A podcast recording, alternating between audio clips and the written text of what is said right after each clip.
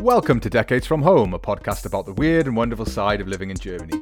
And all without saying, Ist das ein Stück Scheiße, das mir entgegenschwimmt? I'm Nick Houghton of 40%German.com, and I'm joined, as ever, by my co-host Simon Maddox. How are you, Simon? I'm doing alright, mate. Doing alright. Thank you very much. Uh, good to be recording again. Yeah. Looking forward to some uh, some chat about some really annoying things. yeah, yeah. I think it's going to be one of those one of those episodes. It's something that I was talking about. I think I tweeted about it. I always tweet about stuff. That's mm-hmm. a good place to start. Every time I do the adverts for the podcast and I write a podcast about Germany, I'm like, is it though? we did the podcast a few weeks ago with Sandra, and I was like, "Did we really talk about Germany?" I, I, I, do the edit as well, so I know the bits that we did. But yeah, especially at the moment with how things are in Germany, there isn't a lot like happening. That that Parliament mm-hmm. opened today, but we still don't have a chancellor. There was a, a funny article I read that was basically like Angela Merkel is now no longer the chancellor, but she's the caretaker chancellor, and she started a day by I think she had a church visit early this morning. It's funny. It's it's funny because we had this period of white hot mm-hmm. election fever and then it's just dissipated to like snapshots and little bits of information, lots of Excel spreadsheets and charts of negotiations between the three parties in Germany: the SPD, the Greens, and the uh, FDP. Mm-hmm. And that's that's it. The, the news stories just continue, but it's not that dramatic, really. I mean, it's it's quite a nice position where like you know that a new government is coming and there are going to be parts of it you're not going to be necessarily happy with because of the nature of coalition. But you also know there's not going to be any really unpleasant surprise. It's a sensible conclusion to that election. And mm-hmm. you don't have, yeah, I mean, Laschet didn't win. I think for a lot of people, there's a lot of confidence that comes from that because you only have to look at the US in the last few years or the UK today to see that making buffoon mistakes in public isn't necessarily a, a death nail but yeah, Laschet has demonstrated that if you behave poorly, especially when it comes to the taste and, and morality in public, mm-hmm. people aren't going to go, oh, okay, yeah, well, it's okay. They're not supposed to be perfect. Yeah, being imperfect means that you aren't a good candidate for, for to lead mm-hmm. the country, and that's a really that's a good trait to have as a nation. I think. I mean, obviously, we spoke spoke to Courtney. It was very. I found that conversation so enlightening on lots of levels, but she really sort of pushed mm. us and challenged us about making comparisons between Germany and Britain and mm. how and how it doesn't always matter. And I've tried quite hard to. It's difficult when you write a blog and do podcasts about about Britain and Germany. And and my job currently is British cultural studies lecturer. It's very hard not to make those comparisons, but I, I think she was right to to say that. But I think mm-hmm. at the same time, when you look at how things are proceeding with regards to the German government, a formation of a government, you can't help but think this is quite a mature process. This is quite an adult mm-hmm. process. A lot of people have compared it to the negotiations in 2017 and have said like this is how you form a government. You mm-hmm. know they're serious when they're they're, they're setting up discussion groups and negotiation groups for each point and each area that they need to discuss. Obviously, we still have a lot of British news in our in our zone of information or whatever. Like it's it's always mm-hmm. incoming. Every day there just seems to be some some ridiculous news story that you just like how do you process that? And obviously you know on the ground it's a different experience. And I think we both understand that. But then there's also this like carrion call essentially of just just batshit insane stuff. And so I think that's that's really the theme for the for the podcast this week is I think we're just gonna strip it bare and start looking looking at some of this madness that's happening in Britain because I think the German news does well yeah. a lot of the time, but it only ever does so much. When when we started this podcast, we said to each other from the off that we were going to make it like a positive space, and we weren't going to talk about things like Brexit or COVID directly. We were going to talk about stories that, that might be serious and issues that might be serious, but not in a way where you came away feeling the burden of those stories because mm-hmm. is unquestionably a burden of facing reality, especially back home in the UK. Reality is better here in Germany, and we are both very, very thankful to be here instead of back home, especially talking about some of the issues we're going to discuss today. But um, yeah, after this is episode 46, and apparently that's my breaking point. Over 60 hours of, uh, of published material and probably approaching 100 hours of recording for the two of us since we started, I finally have to just like let rip a little bit and get some stuff off my chest because it feels stupid to have done this many hours and just kind of hold it all on the inside. Oh yeah, yeah. Yeah, it's got to come out a little bit. I think you're totally right. It feels a lot of the time you sort of avoid talking about it, but I think that's a really British approach to dealing with bad news. Is it's certainly what I feel when I speak to people, and I found it really frustrating, especially when I'd go back to Britain just before Brexit happened. And just it wasn't people didn't want to talk about it. It was like, oh, we're sick of talking about this now. Mm. And I couldn't help but thinking like that's a really stupid approach to take. Oh, let's not talk about it. Or you'd have people, you'd start a discussion around the dinner table, and someone, oh, let's not talk about politics. And I'm like, but this is like happening now. We can't even have like a, a reasoned discussion about it because the topics are too depressing, you know. And it's like, well. Yeah, they are depressing, but the fact that we don't talk about them is one of the reasons why some of the shit we're going to talk about today happens because people just turn a blind eye to it. I think sometimes that's more frustrating than the actions that are occurring, the reaction of people who are like, oh, well, that's to be expected. Like this whole, um, our politicians are just sort of corrupt and hmm. liars. It, it's really true now, especially when you look at the government. And and then through this election in Germany, you, you didn't really have that so much. You didn't have so many people talking about how much they distrusted politicians. I think individual politicians, but not as a in a general sense.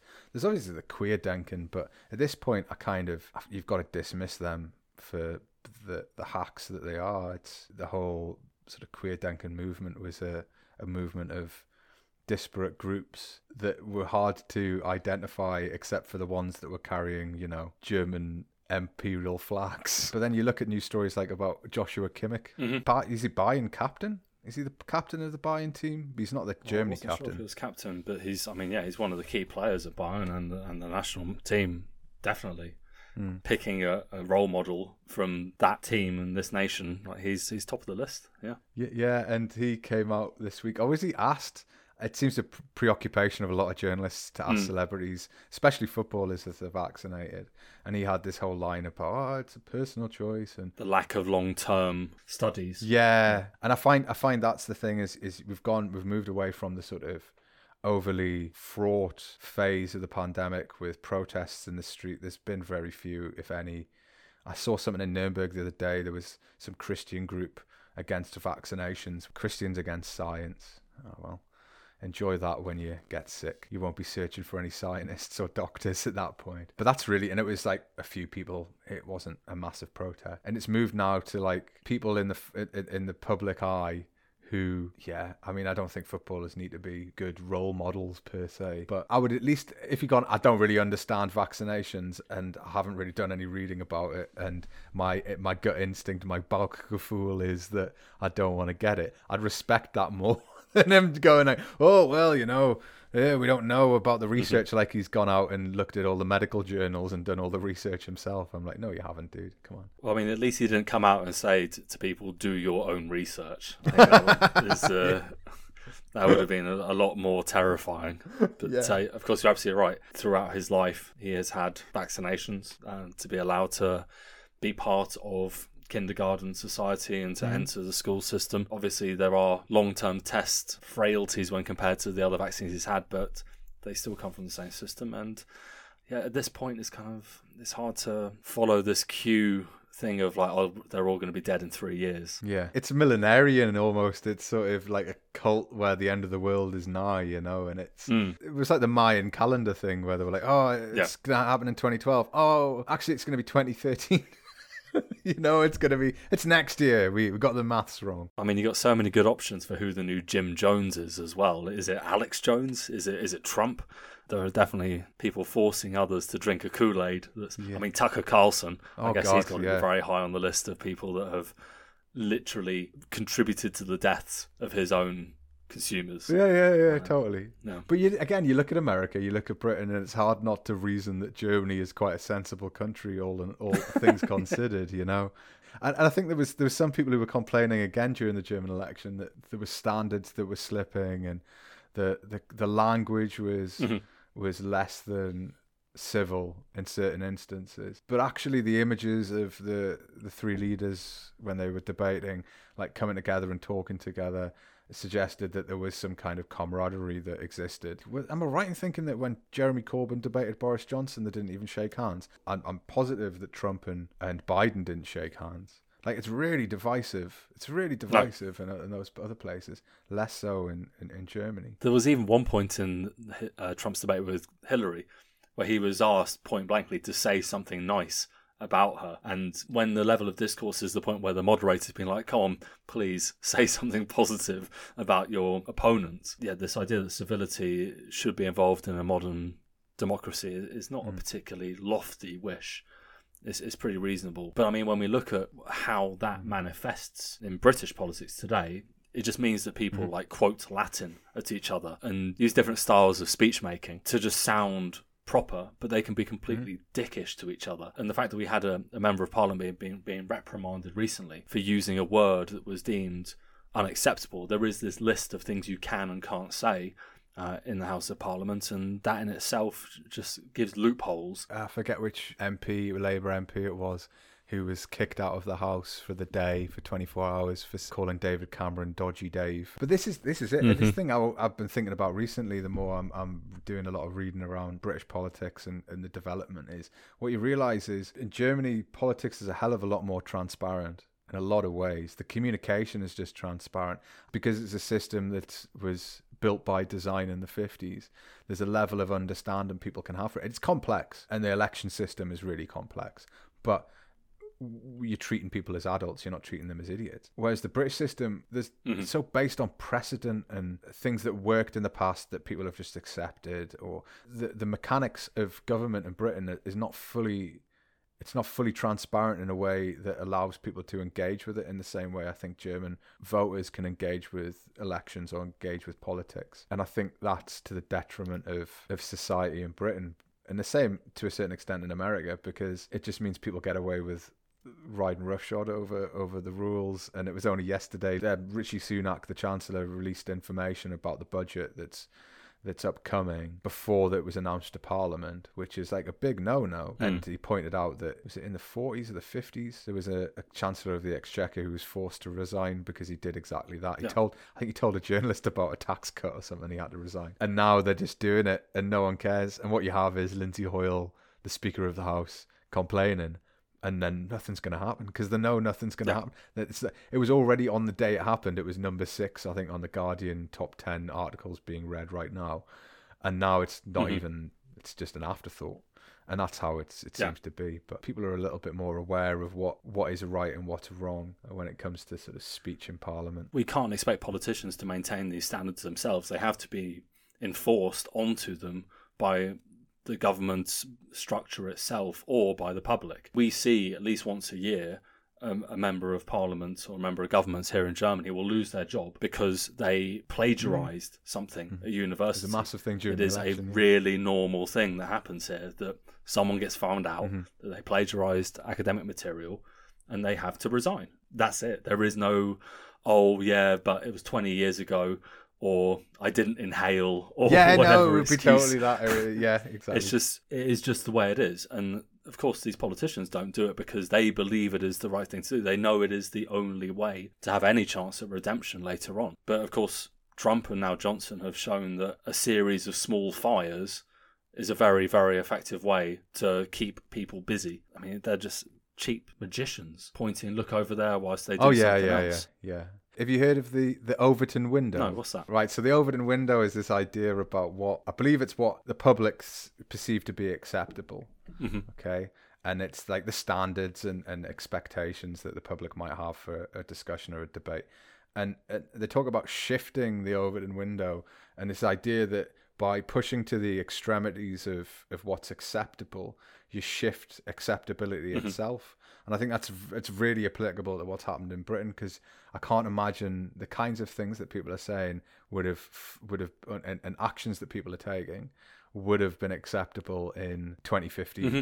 that are now totally totally normal and totally acceptable. The kinds of discussions, the, the the kind of language that's being used, and I think that's that's again something that's really interesting. That that, that shift in and what people find to be okay for public mm-hmm. discourse. Mm-hmm. Obviously, I said don't want to make too many comparisons, but it's hard mm. not to. When you watch German politicians on talk shows and they're being held to account in a way that just that when they say inflammatory things, it has a reaction. The AfD make the, the AfD, the Alternative for Deutschland, that's their strategy is to say inflammatory things. They did this today, referencing uh, the Nazis when it came to talking about who would be president uh, of the Bundestag. That's their mission is to stretch the bounds of acceptability. But it's harder for them to do than it, it seems to have been for, for other parties in other countries, for sure. I mean, it was something that we, we spoke about. I think it didn't make the edit in the end, but I, I asked Courtney if she if she believed that the the variety of, of parties made it easier to have sort of a bit more discourse Mhm. because when we look at, at the UK and the US, and again, I'm going to have to exclude Germany here for this, the fact that there is basically a two party system. I mean, we have the Liberal Democrats in, in, in the UK, but they're not a viable option at the moment for a lot of voters. And any third candidate in, in the US is is just taking votes from one of the other parties, really, and nothing else. Yeah. Um, and so if I'm, let's say I'm a Labour MP or a Labour candidate talking to a Conservative voter, I know that I have to get them to change almost every position they have. Mm-hmm. Whereas if mm-hmm. I am mm-hmm. from FDP and I'm talking to a Linker voter here in Germany, there are certain things I can get them to move closer to me on. And maybe I don't get their party, uh, maybe I don't get their vote, sorry, but I get them to move out of this sort of very rigid framework of this is my party and I'm against them. In everything they believe Exactly. You don't have to fight people on everything because there are areas where parties cross over really, really easily and naturally. Um, if you're into fiscal responsibility, there are multiple options for you. Um, if you're into saving the environment as, as your first voting in. uh, obligation, there are multiple parties that support that. And I think that allows cleaner discourse. And we saw, I mean, you mentioned when the, the leaders of the parties met for the coalition, there was a sort of kinship on display between they all knew that they had a chance to, to do something positive for themselves, for their parties, but also for, for the nation. And in a two party system, it's just us versus them. And I think we and us are definitely more important mm-hmm. pronouns when we're talking about political discourse. And yeah, it's not going to change in the UK anytime soon. And also thinking about the, the sort of coalition, I mean, obviously they knew, I think it was very abundantly clear very early on that it was whatever party won the majority of votes was still going to have to form a coalition. Do you not remember in 2010 Mhm. when the Liberal Democrats and the Tories were uh, eventually formed their own coalition? The amount of like Yeah. histrionics about it, it was it, it sort of fouled the water for any possible coalition in the future because it's like this British perception that coalitions mean weakness. And it's like, no, like, okay, you're going to have to maybe water down some of the policies that you wanted, but compromise is not a bad thing. I remember there was some documentaries, it was like 10 days that shook the world or something, and it was a reference to them negotiating the coalition. I'm like, fucking hell, get a grip. Like, it's not, it's a coalition, it isn't the end of the world. But I don't think we'll ever see another coalition. It was the end of the Liberal Democrats for Oh, yeah. a generation. And Nick Clegg, of course, is now working at Facebook doing the God's work. yeah, of course he is. He's got to work in Facebook, suckling at the at Mark Zuckerberg's teat. You know, like that's what Yeah. we want. Uh, That's where the money is. Apparently, there's no morals, but that's where this the is money this is. platform has the real democracy, man.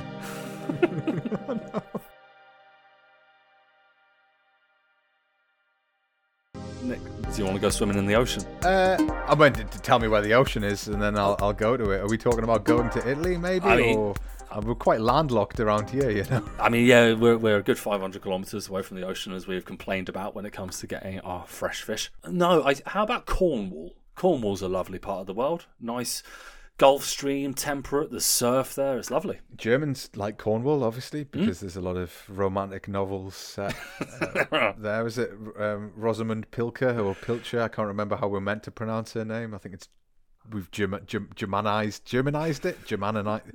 We've made it more German. Yeah. So um, yeah, I mean, I've been to Cornwall. I I think I believe I have swum in the sea near Cornwall. I I had a pretty positive experience. A lot of good surfing down there, from what I remember. Yeah, it seems all right. What I mean, uh, have you got some terrible news for me? First thing you need to do is you need to go to your doctor Oh, and just check all your jabs are up to date. I mean, obviously you got your COVID. We know you're protected for that, but yeah, like nasty waterborne bacteria might be it might be worth getting that jab, those jabs. Are we still talking about the British coast here, or are we talking about some some jungle environment where I'm going to have some small fish s- swimming through my ear or something like that? But no, we are t- we're, talking about millions and millions of liters of of human shit just being washed away in, into the British Ocean. Yeah, I think I think you're going to have to give give the, the poor listener uh, who suffered suffered that description a little bit more detail. What's what's actually happening in in Britain, Simon? What what is going on currently in, in Britain with regards to waterways and cleanliness and hygiene? Well, I mean, the headline is raw sewage is being is poisoning British seas as well as all waterways, rivers, uh, and the like lakes. I think so far are generally safe. So Tory MPs are currently defending votes after sewage proposals, water management proposals, were contested by the House of Lords uh, through the Environment Bill, and that bill would place legal duties on the companies, the water companies, to reduce their discharge. And this bill was defeated by 265 to 202 last week. And this means that there is basically no real policing of effluent management and dirty water management from these companies at the moment. They have basically carte blanche. Uh, there have been some fines handed out, but um, that doesn't seem to have deterred them at all. And there is multiple, or there are multiple locations in the UK, pretty much the whole of the south coast. I think the northeast is looking pretty good so far, but everywhere on the south coast is basically unsafe. Now, you are not allowed to swim in the water in multiple tourist destinations all over the south coast because the ocean is literally dangerously full of shit. This is a statistic that I, I had to read like several times before I could like fully comprehend it, which was that water companies discharged raw sewage into the rivers in England more than 400,000 times last year. Mm-hmm. 400,000 times. And you're like, what the fuck? like, and that was that was from information and figures published by the Environment Agency. It just seems like they're they're just like fuck it, let's just do this, save money. And it's such a it's such a weird argument. There's so many elements of this discussion that's so weird that like they're running this environment bill through through Parliament. And uh, for those who don't know, the process is bills are presented in in the, in the Commons and debated, and then taken to the Lords for amendments and the Lords made some amendments, sent it back to the Commons, and the Commons voted them down Mm-hmm. on the back of to- Tory votes.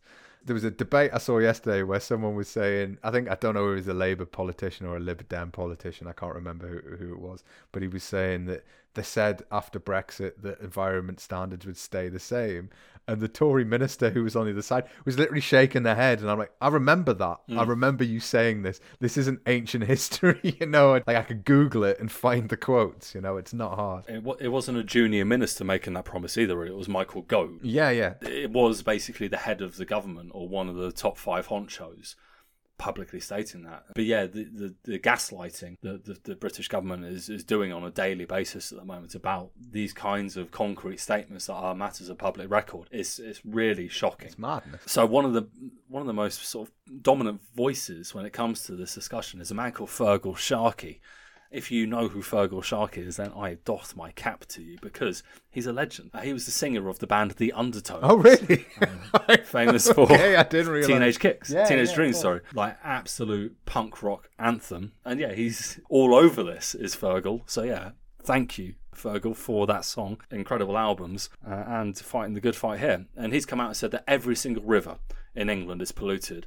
And quote, a major cause is the water industry dumping sewage. The truth is that what we're looking at is the result of a massive underinvestment in infrastructure for the last 30 years and a complete failure of oversight and regulation of the industry by Ofwat, the Environment Agency, and the government itself. I think it's a really important point that he makes. I mean, yeah, we obviously we're not fans of the Tories, but it's not just the Tories that have, have been a part of this. It, the, the, the Labour government from from ninety seven to two thousand ten didn't do anything about it either. And I think there's a lot of problems that came out of that period, and I think there's not just the, the wars that were fought, but there was a lot of like making hay while the sun shines, and not really a lot of mm-hmm. investment in, in in case something went tits up they really bought into this idea that the economy is just going to keep growing and keep getting better and then suddenly in mm-hmm. 2007 they get hit in the face by by a frying pan shaped like a financial crisis and you end up with this this like disaster basically, which was we're sort of still recovering from.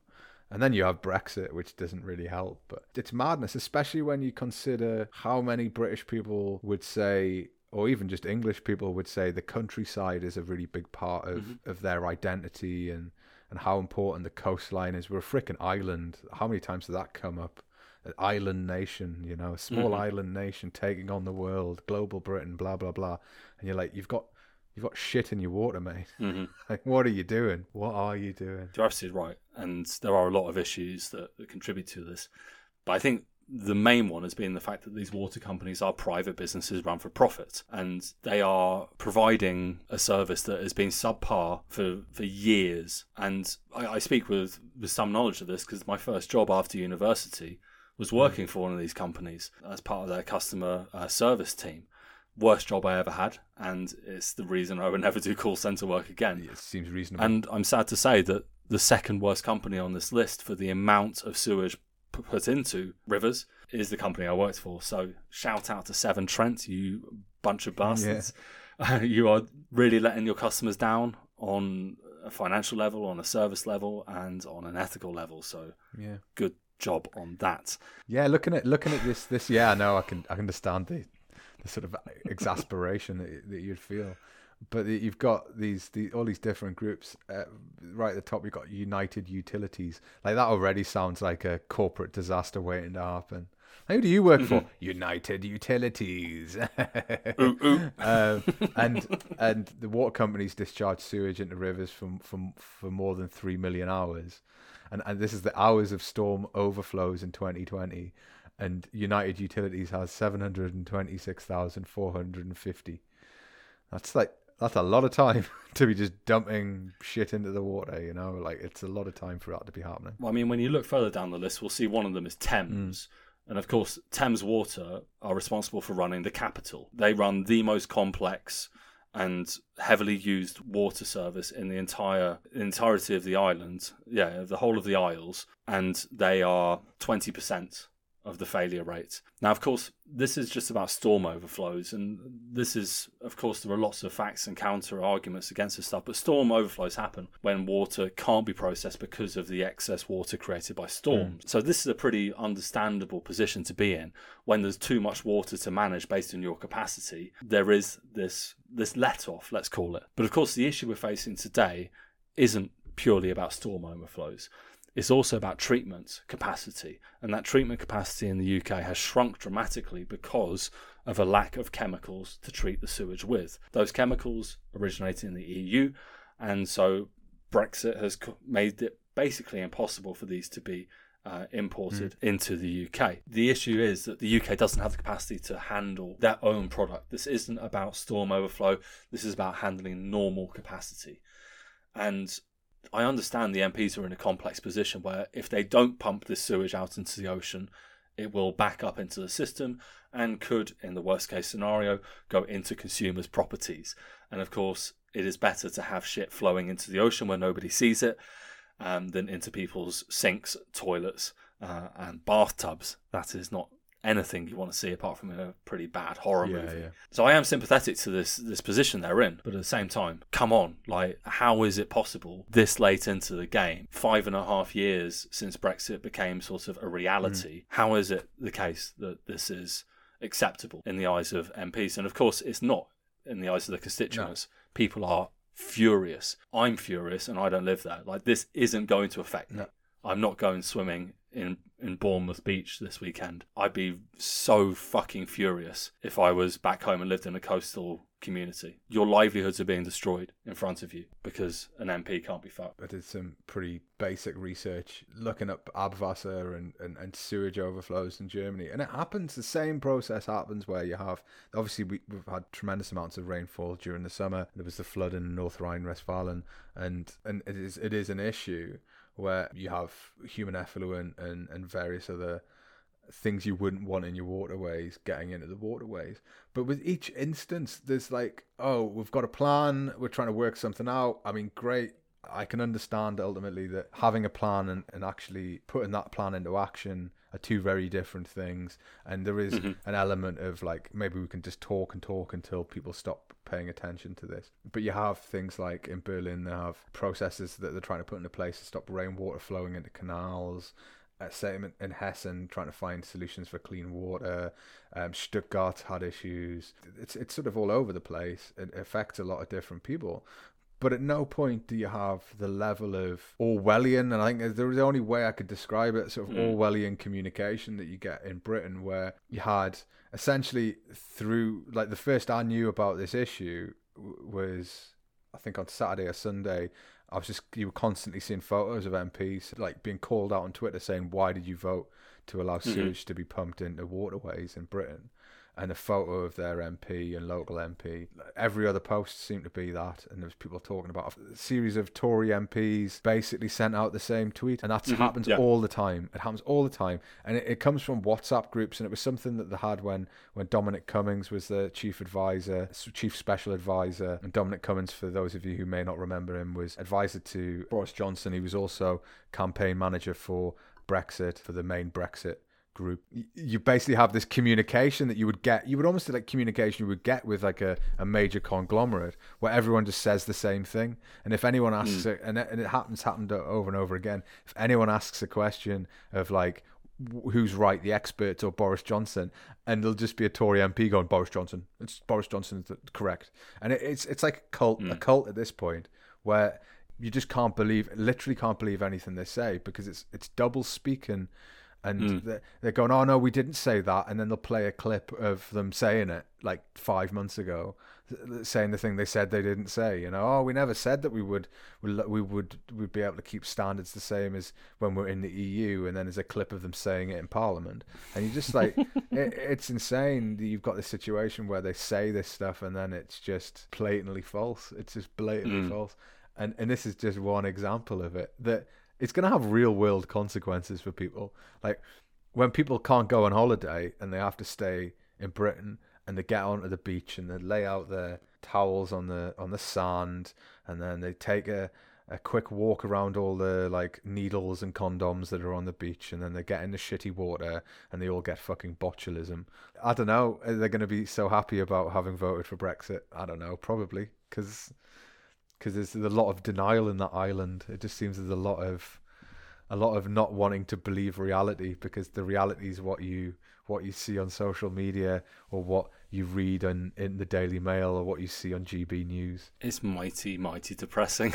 yeah, tell me about it. And I'm finally broken. Yeah, it's yeah. Done it for me. But what's even more bizarre, right, is through Brexit, basically what you had was a situation where people who wanted to remain were saying this arguments are more nuanced. We need to look at things in more detail. And all the brexiteers were sort of going like don't look at the detail.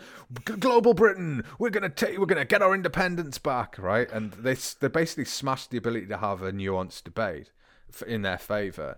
And then when this happened they're going oh oh you need to we need to think about the nuances. We've got a victorian sewage system that you we can't possibly afford to fix this system Uh, it'll cost uh, hundreds of billions of, of pounds and you're like you want nuance now. That's what you want. Well that that that horse has bolted you know? You you don't have the opportunity to have a nuanced discussion because you you wrecked that for over 4 years. And so now basically you've got people who are not having a nuanced debate posting things on Twitter about my MP voted to dump shit into the water, mm. and and Tory MPs who four years ago were saying don't look behind the curtain, everything will be all right in the sunny uplands, are going no, actually we need to have a careful discussion about all these different scientific points. It's like didn't you didn't you say something about people being sick of experts? Uh, yeah, that's a bit of a problem. That. Oh. Are you ready for the next topic?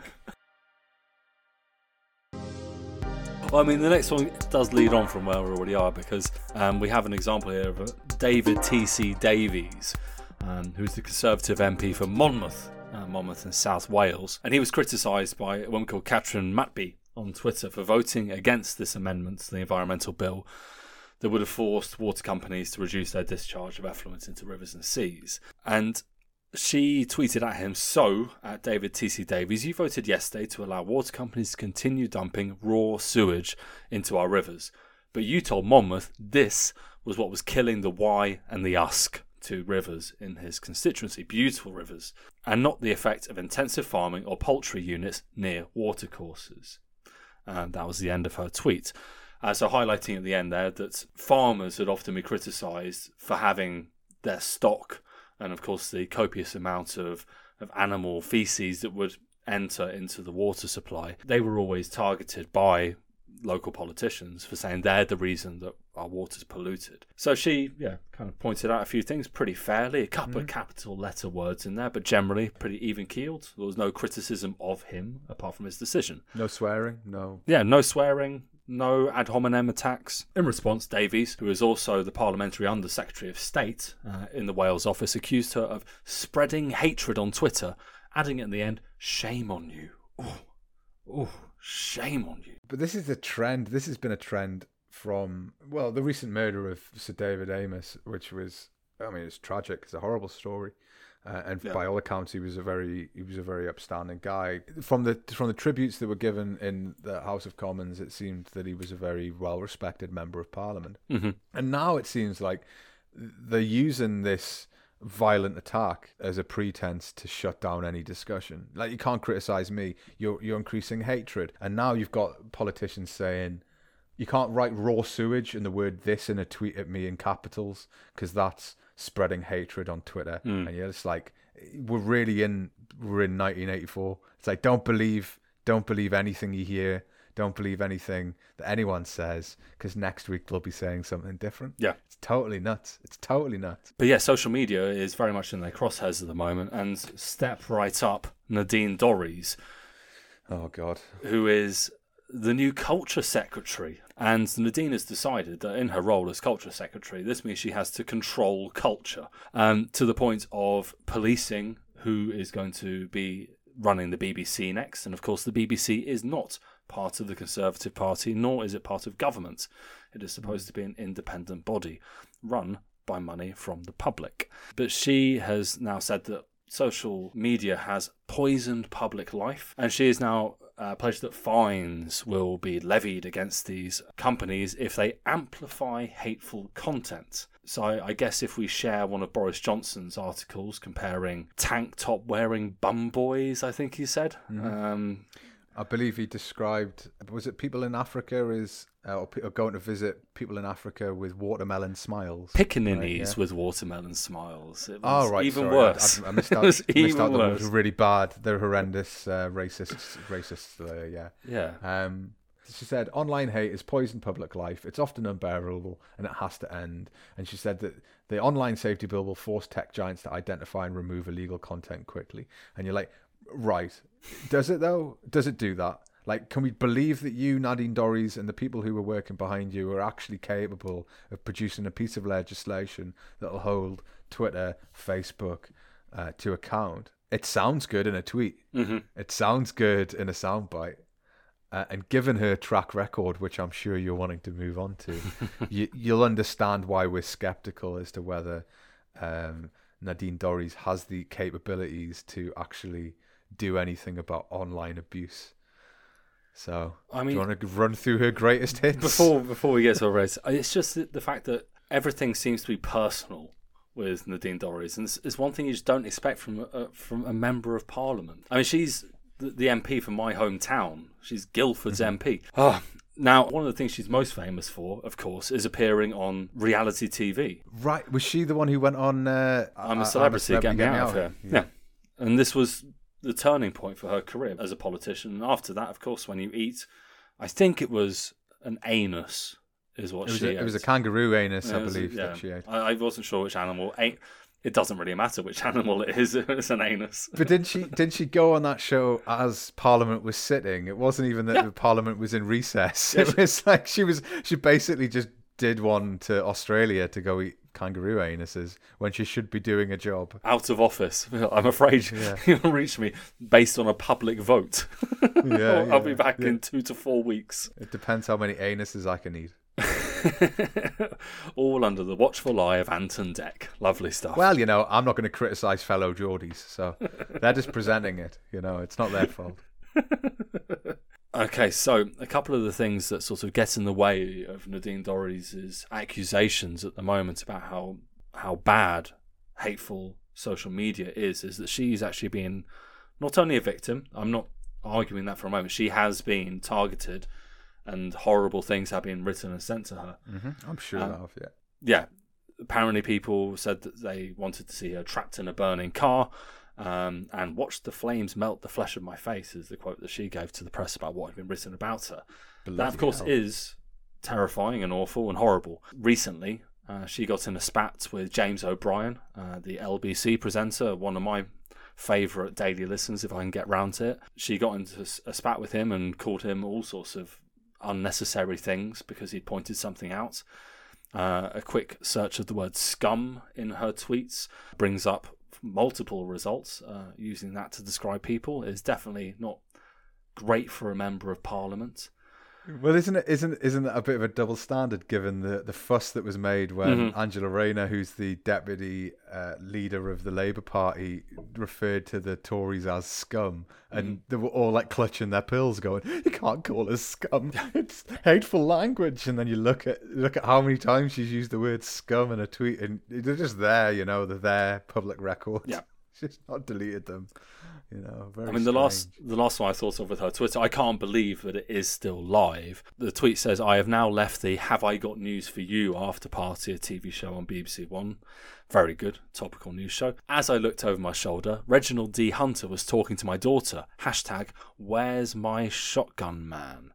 Now, for those of you who don't know who Reginald D. Hunter is, he is an American comedian and he happens to be black. The fact that he's, I think, just a black man, never mind American, was enough to, for our culture minister to hashtag Where's my shotgun man? Yeah, as if he's some sort of sexual predator, you know, because of Yeah.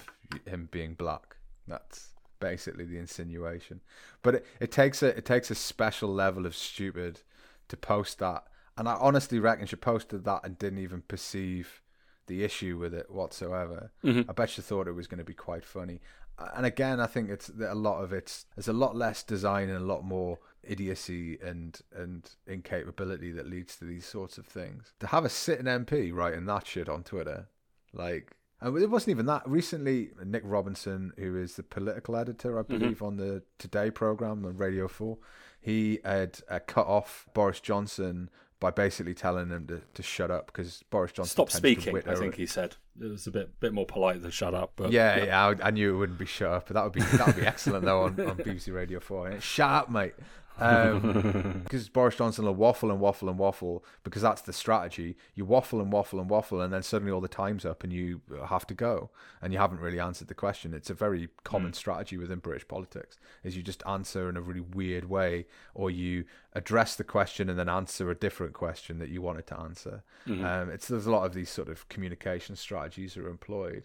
And because he'd said to the uh, prime minister to stop talking, she'd said that basically he'd cost the BBC a lot of money. And you're just hmm. like, who who are you? Like, are you the fucking czarina of of the culture department? Like, it's it seems almost like feudal, you know? The only thing that's really missing on her title on her business card is the word war, because it's the, the war on culture secretary. Yeah, yeah. As cultural secretary, your responsibility is to foster culture in all its forms in the UK. And instead, she's using her platform to belittle and criticise. And it's, it's the antithesis of what she should be doing. But of course, yeah, she's been put there for a reason. And it's because she's going to make waves and create an environment where anything pro Boris, pro conservative, is going to be viewed in a positive light because if you say anything against it, you will be smashed in public. I feel like I need a drink now. like I need a beer or something, man. Like this is only halfway through the episode, and already my brain hurts. Yeah, th- I mean, these are just a couple of like I, I when I wrote you the message about this is what I'd like to talk about this week. It was literally off the cuff. Like I didn't have any plan about these being the topics, No. but it was just these are the visceral ones that happened in the last 48 hours that triggered me this much. Um, we're definitely missing Yeah, things. no. This is all yeah. sort of under researched because if I spent my time researching like I normally do, I would just be frothing at the mouth. I'm again, I'm so thankful for Germany providing me safe haven from this. Like it's it's Yeah. I'm furious and I'm hundreds and hundreds of kilometers away. Um, yeah. So thank you, Germany. yeah. Cheers, Germany. All all I can all I can hear is Courtney's voice in the like in the distance going, It's not as good as you think it is. you know, that's all I can think is like Courtney will be listening to this going like, lads, lads. Uh, we'll have to invite Courtney back on after we've done this episode and get her back on, and Yeah, she can give us uh, her opinion because I'd be I'd be delighted to hear it. I'm sure she'd have a lot. to yeah. I've say. definitely failed to check my privilege today, and it's a very valid point. I, sh- I should have thought Yeah, more about that. Going No, no, I think nah. Even even if only one person listens to this podcast, really, it's this this one's this one's for you and me. this is the this is it. Yeah. this is this is the one for you and me. This is me and you can listen to this uh, quietly in a dark room. Maybe we don't even release Um, it. Just episode forty-six, an hour and a half of silence. the silence. This is this is what people need. It's not a bad idea. The next one's funny, at least. This is this is. Yeah, quite entertaining. Need a, a dip of something slightly more sugary in our drink than this one. So I mean, yeah. How would you describe this story, Nick? What's what's the essence of this? Right. So, those of you who might have been paying attention to British news recently will know that there's been a serious problem with HGV drivers, truck drivers. Uh, there's been a big issue since Brexit because essentially, amazingly, given the arguments during the referendum, uh, only now have they realised that maybe having uh, truck drivers uh, employing truck drivers from around Europe to transport goods to Britain was was quite a good thing. Uh, sadly, due to the rather prescriptive uh, restrictions on on immigration, they've made it very difficult and, and also very unwelcoming for for foreign drivers to or Euro- mainland European drivers to come to Britain and, and drive these trucks. So there's massive shortages for a lot of different things. And they've been trying to find ways and solutions to do it. One uh, example was they they was this they were offering these sort of short term visas to truck drivers from around Europe, and I, I watched. I watched a parliamentary committee last week where I think it was the head of the HGV drivers union said, if I was going to design a process to fail, uh, then this would be the process I would design. And he was saying like you need to make it at least twelve months because people aren't going to do it. And and as interviews have shown, people don't uh, come to Britain and drive trucks because they don't feel like it's worthwhile, and they certainly don't feel like they're being treated well. So, how do we solve the truck driving crisis? Well, one way is to allow low level offenders who are currently in prison to plug the gap. And so we've got low level offenders on day release who will be uh, driving trucks in order to, to, to supply supermarkets and shops with, with goods. Or pet, petrol at one pound fifty a litre. Uh, Oh, right, yeah, of course. We haven't even talked about the petrol yes, yet. more. but the the video you encouraged me to watch the video before we started the podcast and it might be the funniest thing I've seen and you only need to watch the first 10 seconds where it introduces a a young man who is who is a, a low level offender who's out on day release driving and the irony upon ironies is the reason he's in prison was for him for for smuggling drugs into the country in an HGV truck It is. It's definitely worth watching. Uh, so if you just uh, googled ITV criminal HGV, it would get you to Dean. And Dean is amazing. His delivery in the video is perfect. So thank you very much to Dean for for for getting in front of the camera and explaining your deal because it is it's oh, perfect. but I don't necessarily think this is a bad idea right I don't think it I definitely want to make it clear I am all for people being allowed to work whilst they're in prison. I, I mean, you can look at one of the most noble versions of this is firefighters all over the west coast in the US. Huge amount of convicts work as, as firefighters during the, the terrifying forest fires there, I think is fantastic. Mm. The issue being they aren't allowed to work as firefighters after they've been released because of their criminal records. You have to have a clean criminal record in California at least.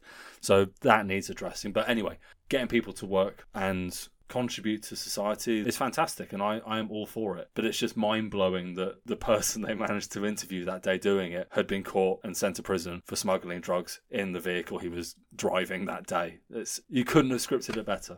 so yeah, good job ITV. The journalist must have been rubbing his hands. He was just like, "This is so good. This is so choice. Chef's kiss." Mwah. Uh, it's one of those things as well where you you there's this belief that prison should be punishing and it should uh, dehumanize people. and and that's often the position. Like if if a politician wants to sound tough, they'll talk about tougher sentences and they'll talk about tougher conditions in prison. And there's this like floating idea around Britain that all prisoners in jail are living in the life of luxury and have, have got PlayStations and widescreen televisions. Um, yeah, every documentary I've watched about British prisons has been harrowing and horrific and horrible, and it's not something that that you'd want to experience even for a widescreen television and a PlayStation 4. I mean, there there are a handful of prisons in the UK that I think are of a decent standard, but the majority, mm-hmm. anything Victorian era, is is unbelievable that it's still in use today. It is it is terrifying the prospect mm-hmm, of mm-hmm. spending mm-hmm. time in one of those prisons. There is a part of me that takes solace in the fact that I know if I really fuck up my life and I end up in prison here, I'm I'm going to get out. I'm I'm going to be okay. I trust the German prison system so much more than I do the UK one. And I mean, when you look at like some other countries like Denmark yeah. and Greenland, a totally different approach. Wasn't it Sweden that was closing prisons because the the recidivism rate was so low mm-hmm. that there was just didn't like they don't people. need they don't need them anymore, and like that should be the sort of target is that yeah, yeah, people come out of prison and they don't offend again. I think I think it's a good it's a good initiative. I do think it smacks of desperation, mind you. Oh. Yeah, it, it, that is the headline. Government will take anyone with an HGV license is is what the headline really is. And at least they've stopped sending letters to Germans with with driving license li- licenses issued before 1999 and hoping that they will give up their jobs as bankers to become fucking HGV drivers. But, but we've got progress at least of some kind. Yeah, I, we need a silver lining. so I guess that's it.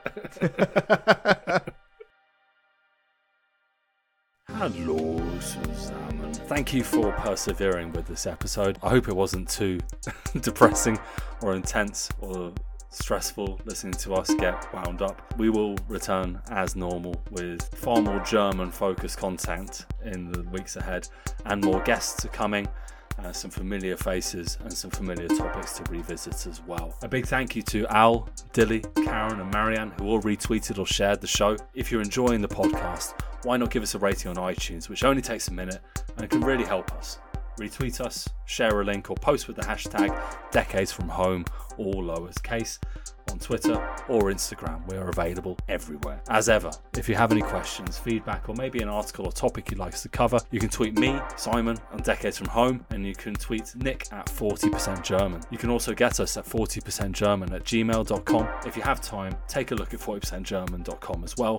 Weekly articles are up every Saturday. All that's left to say is thanks and bis zum nächsten Mal. Ade. Ade. I like it.